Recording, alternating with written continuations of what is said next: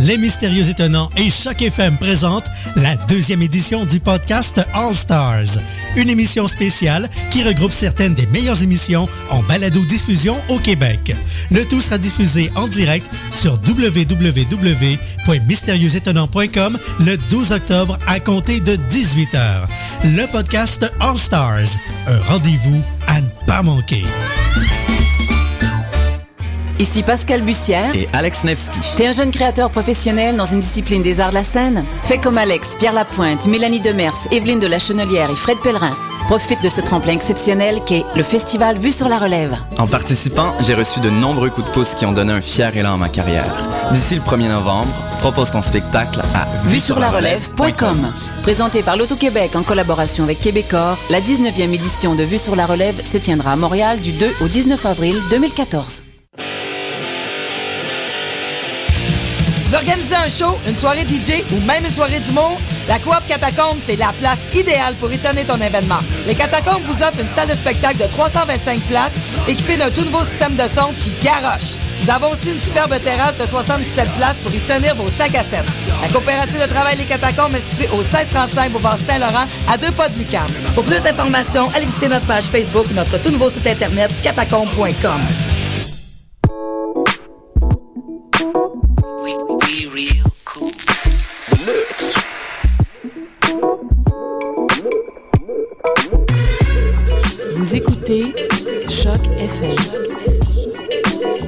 Native Urbaine.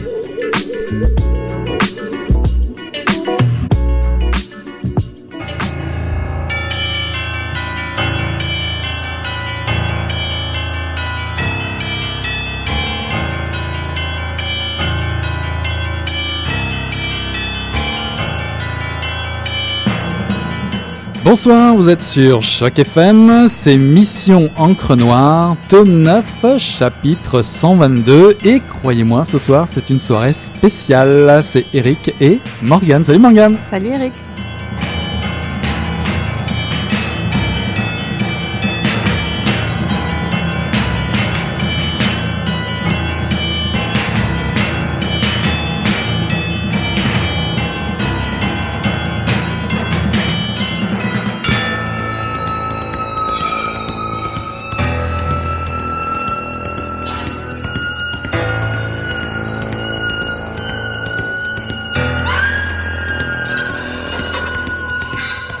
Resté seul, Balander regretta d'avoir laissé entendre qu'il se rendait à Malmö pour raisons professionnelles. Comme tout un chacun, les policiers consacraient une partie de leur temps de travail à régler des affaires personnelles. Il avait beau le savoir, mettait mal à l'aise.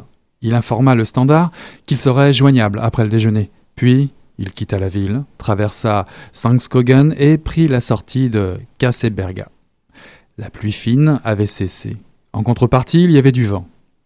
Il entra dans le village et fit le plein d'essence. Comme il était en avance, il prit la direction du port et laissa la voiture. Pas un chat.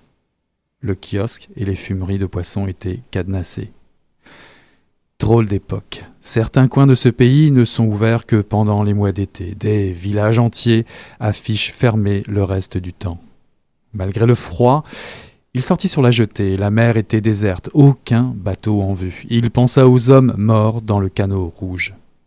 Que s'était-il passé? Pourquoi avaient-ils été torturés Qui leur avait remis leur veste après leur mort?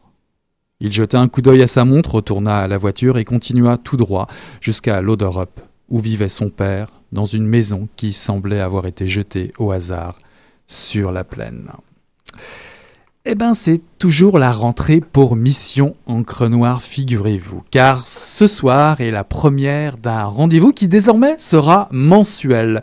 Celui avec Morgane Marvier. Bonsoir, rebonsoir Morgane. Rebonsoir Eric. Rebonsoir, ça va bien? Ça va très très bien. Tu es prête, hein, parce que ce jour-là est un jour très spécial.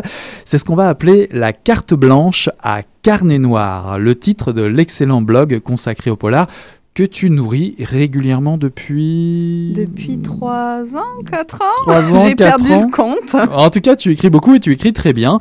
Euh, tu es déjà venu plusieurs fois à l'antenne de Mission Encre Noire. Je rappelle que tu écris donc des chroniques euh, dans Alibi, le magazine du polar euh, québécois. Tu fais des reportages dans divers festivals du polar l'été et même à l'automne. D'ailleurs, on, on en reparlera, n'est-ce pas? C'est ça. Et tu livres également des chroniques et des conseils de lecture dans le Délivré, qui est, corrige-moi si je me trompe, le journal en ligne de la librairie Monet, C'est ça, c'est le blog de la librairie Monet où je suis ça. libraire. où tu es libraire. Euh, bah écoute, nous sommes ravis de t'accueillir dans l'équipe. Alors, euh, écoute, actualité, nouveauté, thème particulier, ou pourquoi pas une soirée dédiée à un auteur, euh, un un auteur dont on choisira le nom, évidemment, au dernier moment. Nous aurons bien entendu plein de surprises euh, pour vous, auditeurs, auditrices, chaque mois. Et pour inaugurer cette carte blanche, Morgane, tu nous proposes de, ben, de revenir sur ta période estivale, tes vacances studieuses, évidemment. Et selon mon intuition, l'extrait d'Henning Mankell que je viens de lire me dit que nous allons vers la Suède élémentaire, ma chère Mor- Morgane? Et exactement, parce que ceux qui me lisent sur Carnet Noir sauront déjà que cette année, j'ai eu la chance d'aller balader mes valises du côté de l'Europe. Mhm. Et j'ai visité deux villes que je ne connaissais pas encore, Stockholm et Berlin. Et Wow. comme j'avais pas très envie de revenir au travail, j'ai pensé que je pourrais rester sur le sujet à Mission Encre Noire, euh, que ça me rappellerait de bons souvenirs. Et tu as eu raison. Parce que, euh, Eric, quoi de mieux pour découvrir un pays que de lire ses auteurs? Euh, je le sais, en librairie, c'est quelque chose qu'on me demande souvent quand on va dans un pays. euh, Qu'est-ce que je pourrais lire pour découvrir le pays? Et euh, ça peut aussi marcher dans l'autre sens. On a lu la description d'une ville, on, on se dit que décidément, il faudrait vraiment qu'on la visite celle-là. Et il y aurait bien un peu de polar là-dedans. C'est ça, exactement. Et je dois avouer que, en fait, même si j'avais jamais mis les pieds en Suède, les lieux ne me sont pas parus tout à fait inconnus. C'est comme si j'avais reconnu un ton, une langue, une atmosphère. Euh, mais ma Suède en polar, euh, bah, c'est quoi? Oui, Alors, oui, dis-nous, c'est quoi? J'aurais pu faire euh, très évident, très classique et parler de Stieg Larsson, euh, mais je suis à peu près sûre que vous savez tous sur tous et tout sur sur Millennium, euh, sur la trilogie dont tout le monde a parlé, que ceux qui n'ont pas lu euh, ont choisi de ne pas lire, je suis sûre, les deux euh, adaptations cinéma et la fin tragique de son auteur euh, dont tout le monde a parlé dans les médias. Euh, donc j'ai plutôt eu envie de commencer par deux auteurs qui sont particulièrement importants et pourtant beaucoup moins connus, qui sont euh, Maj Sioval et Per Valou. Chouette, fais-nous découvrir ça. Alors, le couple, parce que c'est un couple, a créé le personnage de Martin Beck, euh, qui est commissaire de la brigade criminelle de Stockholm. Euh, c'est un homme assez austère, il euh, ne s'entend pas très bien avec sa femme, il est assez maladroit avec une arme à feu, il se déplace en métro, se nourrit mal et fume beaucoup trop. Pas vraiment un super-héros à l'américaine, donc. Par contre, sur une enquête, il ne s'arrête que lorsque le coupable est trouvé. On l'accompagnera pendant dix livres qui constituent ce que les auteurs eux-mêmes ont appelé le roman d'un crime. Euh, Au-delà d'une simple série de romans procéduraux, c'est-à-dire qui, euh, qui relatent une enquête en suivant les procédures policières, euh, et Valou, ils envisageaient leurs histoires comme un projet politique. Il faut dire que les deux étaient marxistes. Euh, mais que cela ne vous effraie pas du tout. hein. Cela signifie simplement qu'ils ont utilisé leurs écrits pour analyser la société suédoise et en pointer les faiblesses. Les criminels, dans l'esprit de Martin Beck, sont des gens tout à fait normaux, mais plus malheureux, et la société dans laquelle nous vivons peut être tenue pour responsable de situations difficiles. Euh, je suis sûre que tout cela vous rappelle des auteurs que vous avez déjà croisés, surtout scandinaves, mais oui, euh, surtout dans le polar ou le roman et- noir, c'est sûr.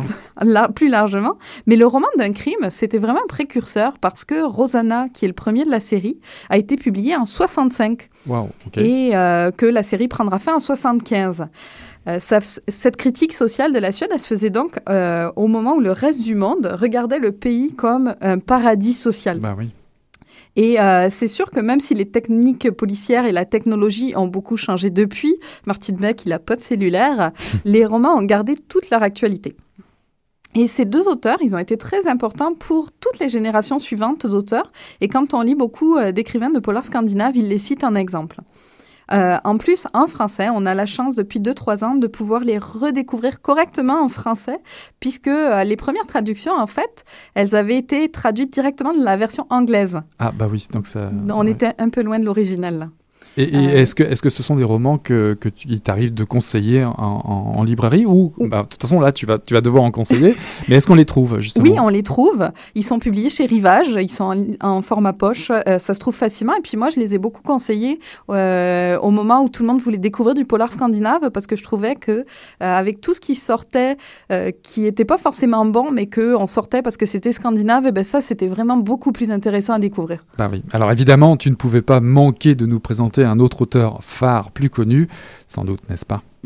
Ben, Évidemment, parce que la vision du polar euh, comme description sociale d'un pays, on la retrouve avec Henning Mankell. Bah oui. Euh, et puis là, je suis sûre que le nom vous est familier à tous. Euh, alors Mankell, il n'écrit pas que du polar, il écrit aussi du théâtre. En fait, il vient du monde du théâtre. Il a écrit pour les enfants, il a écrit des romans de ce qu'on appelle la littérature blanche. et pour la petite minute people, il est quand même le gendre du réalisateur Ingmar Bergman. Ah bah tu vois, ça en je Suède, savais pas. ils se connaissent bien. Bah. Et il partage aujourd'hui son temps entre la Suède et le Mozambique, ce qui explique que certains de ses textes euh, se déroulent en Afrique.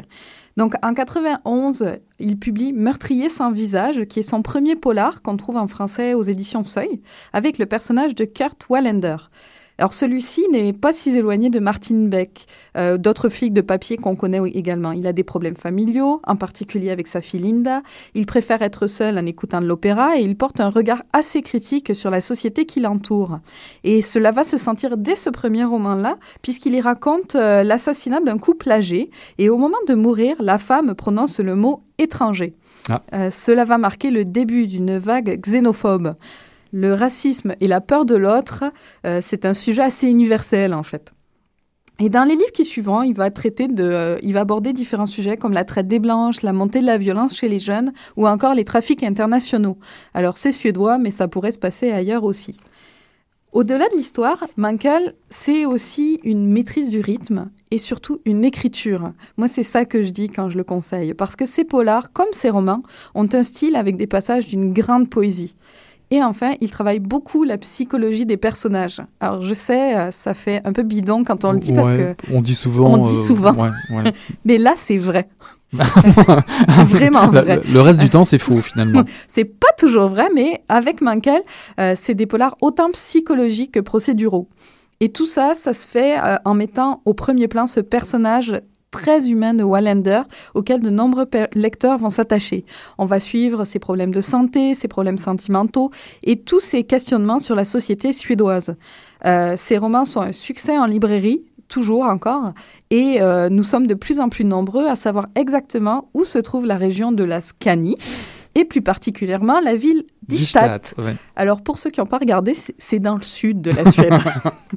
Alors la série va se terminer avec L'homme inquiet, qui a été publié en français en 2010, où Wallander est un flic fatigué, mais je n'en dis pas plus. Ouais, ça, et puis on a discuté, on peut parler l'émission, euh, on voulait quand même revenir sur euh, une vieille connaissance pour nos auditeurs et auditrices, enfin assez rapidement. C'est un romancier français que nous avions déjà présenté ici. Euh, bah, je te laisse un petit peu, voilà.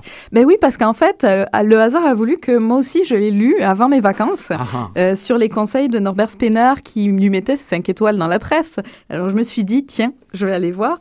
Euh, c'est le dernier Lapon d'Olivier Truc. Alors là, je triche un peu par rapport à mes autres auteurs, puisque lui n'est pas effectivement suédois, il est français, mais il, faut dire qu'il est quand même installé à Stockholm depuis une vingtaine d'années. Il est journaliste pour Le Monde et Le Point sur, la, sur tout ce qui se passe dans ces pays-là.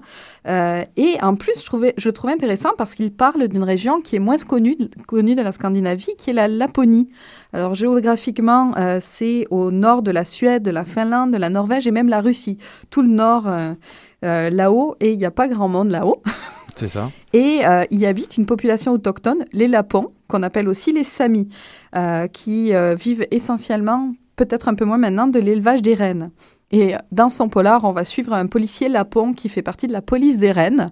Euh, j'avoue que j'ai pas regardé si ça existait, mais je suis quand même curieuse, euh, qui est chargé de gérer les problèmes qui surviennent entre éleveurs. Et donc, une de ses affaires va concerner un, tambour de chaman qui a été volé au, euh, au musée local. Et la question se pose, est-ce que c'est un indépendantiste sami qui voudrait récupérer un objet sacré ou, un contraire, un fondamentaliste protestant qui ne veut pas, lui, de la culture sami en Suède et en Laponie? Alors, l'enquête va se poursuivre dans la toundra, dans en motoneige. Et je trouvais que Olivier Truc euh, avait écrit une intrigue bien construite, mais ce qui m'a surtout euh, intéressé dans ce roman, c'est l'environnement dont il parle, parce qu'il nous plonge dans une autre culture. Et là, Bah on oui. est très loin de Mankel et de Cheval et Valou, pourtant c'est le même pays. Euh, parce qu'on ne vit pas pareil quand on vit au-delà du cercle polaire. Oui. Les distances sont immenses, euh, la rigueur du climat est bien plus grande, et la lumière, même la lumière n'est pas la même. Et il y a un passage qui m'a marqué, moi en particulier, c'est Clémette qui attend impatiemment le premier jour de soleil après 40 jours passés dans l'obscurité. Bah oui, j'imagine. Je pense qu'on avait dû le repérer aussi avec Hélène, il me semble, quand on avait euh, présenté, euh, présenté ce livre. Mais euh, disons, dans tous ces romans, euh, euh, il t'a fallu faire un choix quand même. Tu aurais, pu ci- citer ça, certains plus que d'autres. J'aurais pu en citer tellement. Ouais, c'est ça. J'aurais pu citer, entre autres, Eke Edwardson, qui nous a fait un policier peut-être un peu plus dandy, Camilla Lagerberg, qui fait un polar peut-être plus féminin, sans aucune, euh, aucune note négative là-dedans, ou encore euh, Roslund et Elstrom, qui écrivent tous les deux des polars euh, en- ensemble. J'en ai, déjà chroniqué certains sur Carnet Noir, si ça vous tente d'aller voir. Bah, c'est aussi le but de t'inviter, c'est aussi d'aller voir Carnet Noir, le blog sur le net. Et euh, en fait, ce qu'ils ont tous en commun, c'est qu'ils nous amènent dans la société suédoise, qui est à la fois très différente et en même temps pas si éloignée de la nôtre. Puis je voulais juste dire, pour ceux que ça intéresse et qui parlent anglais, il y a la BBC qui a fait un documentaire qui est très complet, euh, très euh, sympa à regarder et qui s'appelle Nordique Noir et qu'on trouve très facilement sur Internet. Ouais, je suis sûr que nos auditeurs et auditrices vont se précipiter. Mais une petite dernière chose, est-ce que justement tous ces polars a- a- enfin cette vision, a- ces polars, pardon, ont-ils amené une vision particulière euh, de leur société En fait, oui, ils ont amené une vision peut-être moins idyllique de, euh, que l'image qu'on a habituellement de, la Suède et de la Scandinavie en général, qui se véhicule un peu partout, euh, parce que c'est un pays qui a aussi ses difficultés, puis on le voit là-dedans. Euh, et c'est à la fois, je trouve, déprimant, parce qu'on se dit, ben là, il n'y a donc pas un paradis social quelque part, et en même temps rassurant, parce que finalement, ben, c'est un peu partout pareil. Mais si, mais si, il y a un paradis, on a peut-être les pieds dedans. Et je vous propose un petit extrait musical de Neko Case.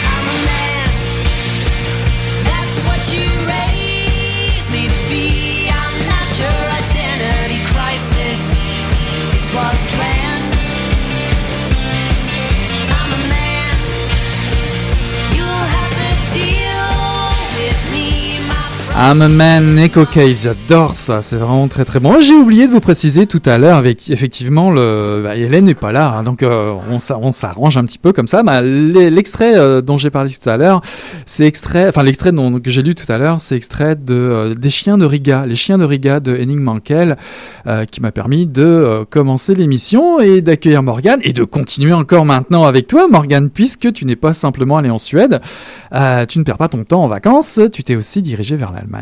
Et oui, Berlin. J'étais euh, une fille très Tant chanceuse pendant mes vacances et euh, j'avais envie de vous présenter très très rapidement euh, trois euh, auteurs, peut-être qui est allemand et encore je triche pour le premier Comment parce que le premier n'est même pas allemand Ah, mais bah quand on parle de Berlin on pense à lui. Il est écossais et il s'agit de Philippe Kerr qui a écrit la trilogie berlinoise et il y a présenté le personnage de Bernie Gunther policier qui se convertira en privé sous l'Allemagne nazie.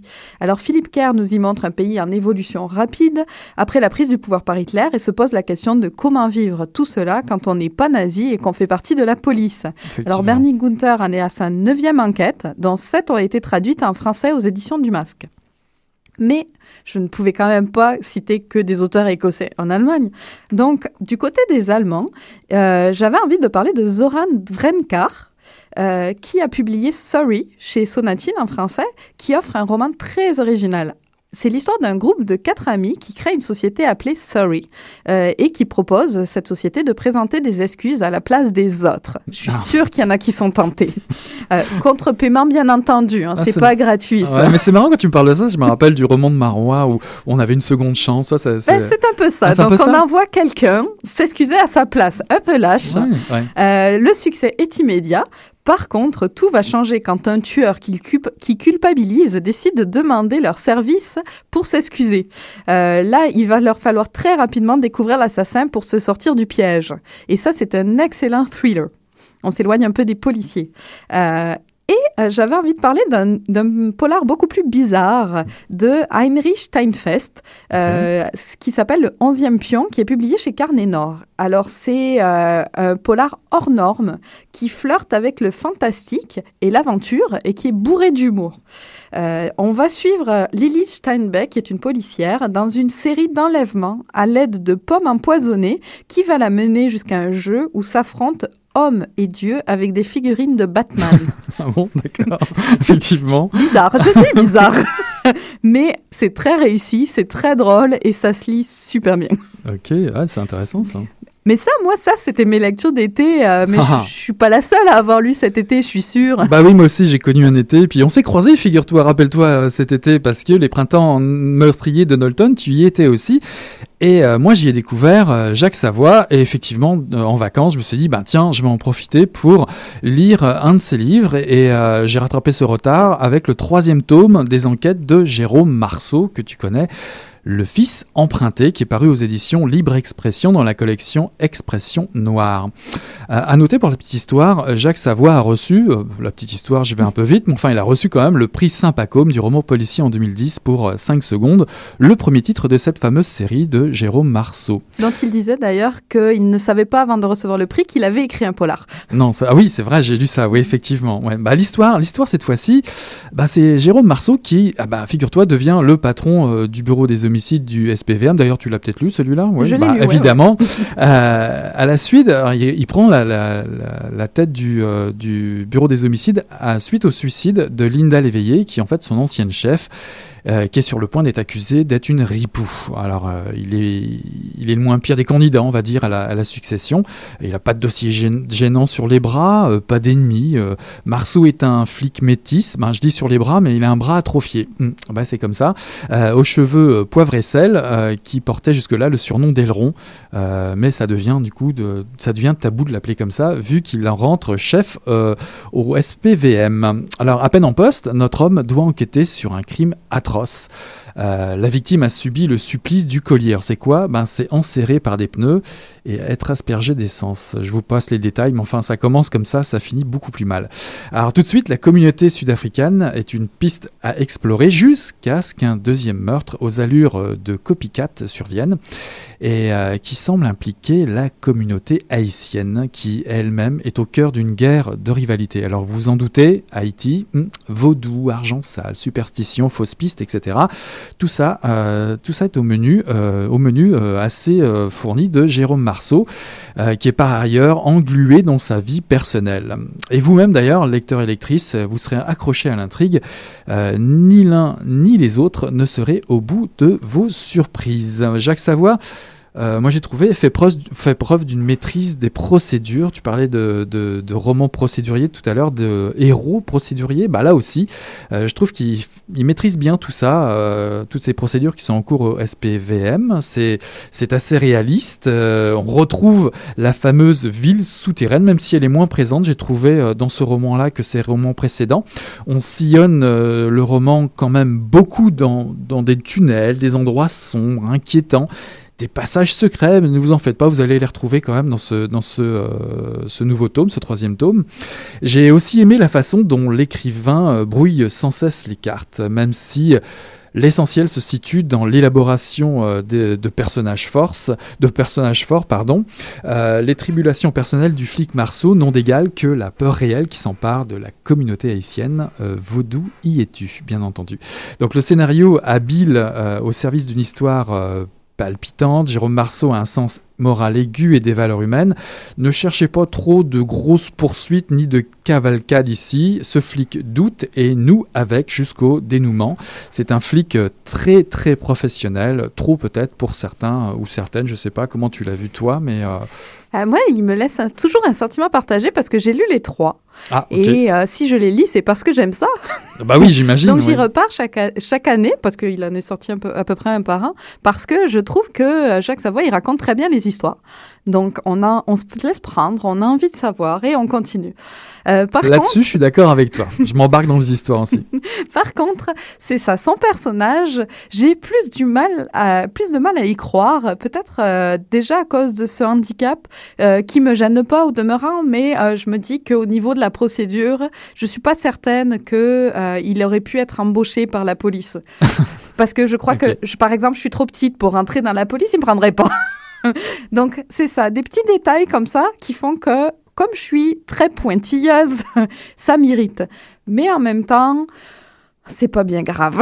On respire quand même dans ces histoires. C'est ça, on se laisse embarquer, on va jusqu'au bout, puis on a très envie de savoir ce qui va arriver. Et Après, puis- l'autre chose, par exemple, c'est que c'est un personnage qui m'irrite, mais euh, dans le bon sens, au sens où, euh, dans celui-là, j'ai toujours envie de le secouer pour lui dire tu prends pas la bonne, la bonne attitude avec euh, dans sa vie personnelle. Et je me dis que là, il a très bien réussi son coup, Jacques Savoie, parce que c'est ça qu'il veut que je fasse, je pense. Eh ben écoute, ça tombe bien ce côté pointilleux et euh, toutes ces discussions parce que c'est bien pour ça qu'on veut donner euh, la carte blanche à Carnet Noir. Rappelez-vous Carnet Noir, le blog dont tu t'occupes.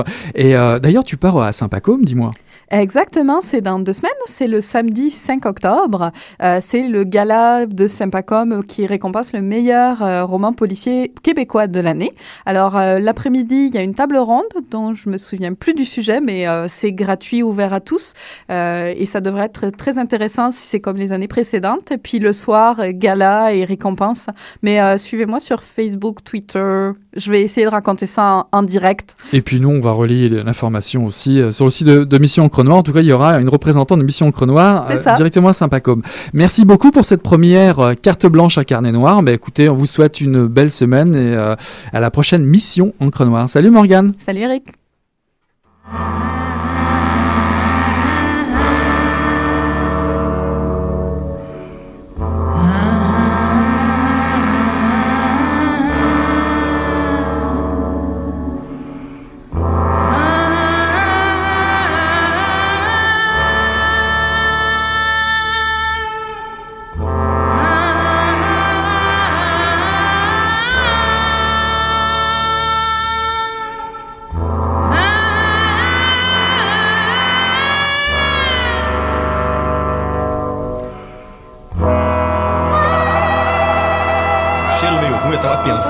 Coisa e fedeu as coisas.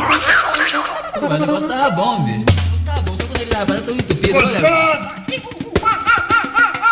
Quem diria, hein? Greta Garbo acabou de irajar, hein? É, mas eu tava falando pra você, né? Depois que eu passei a me sentir, aí o negócio ficou diferente.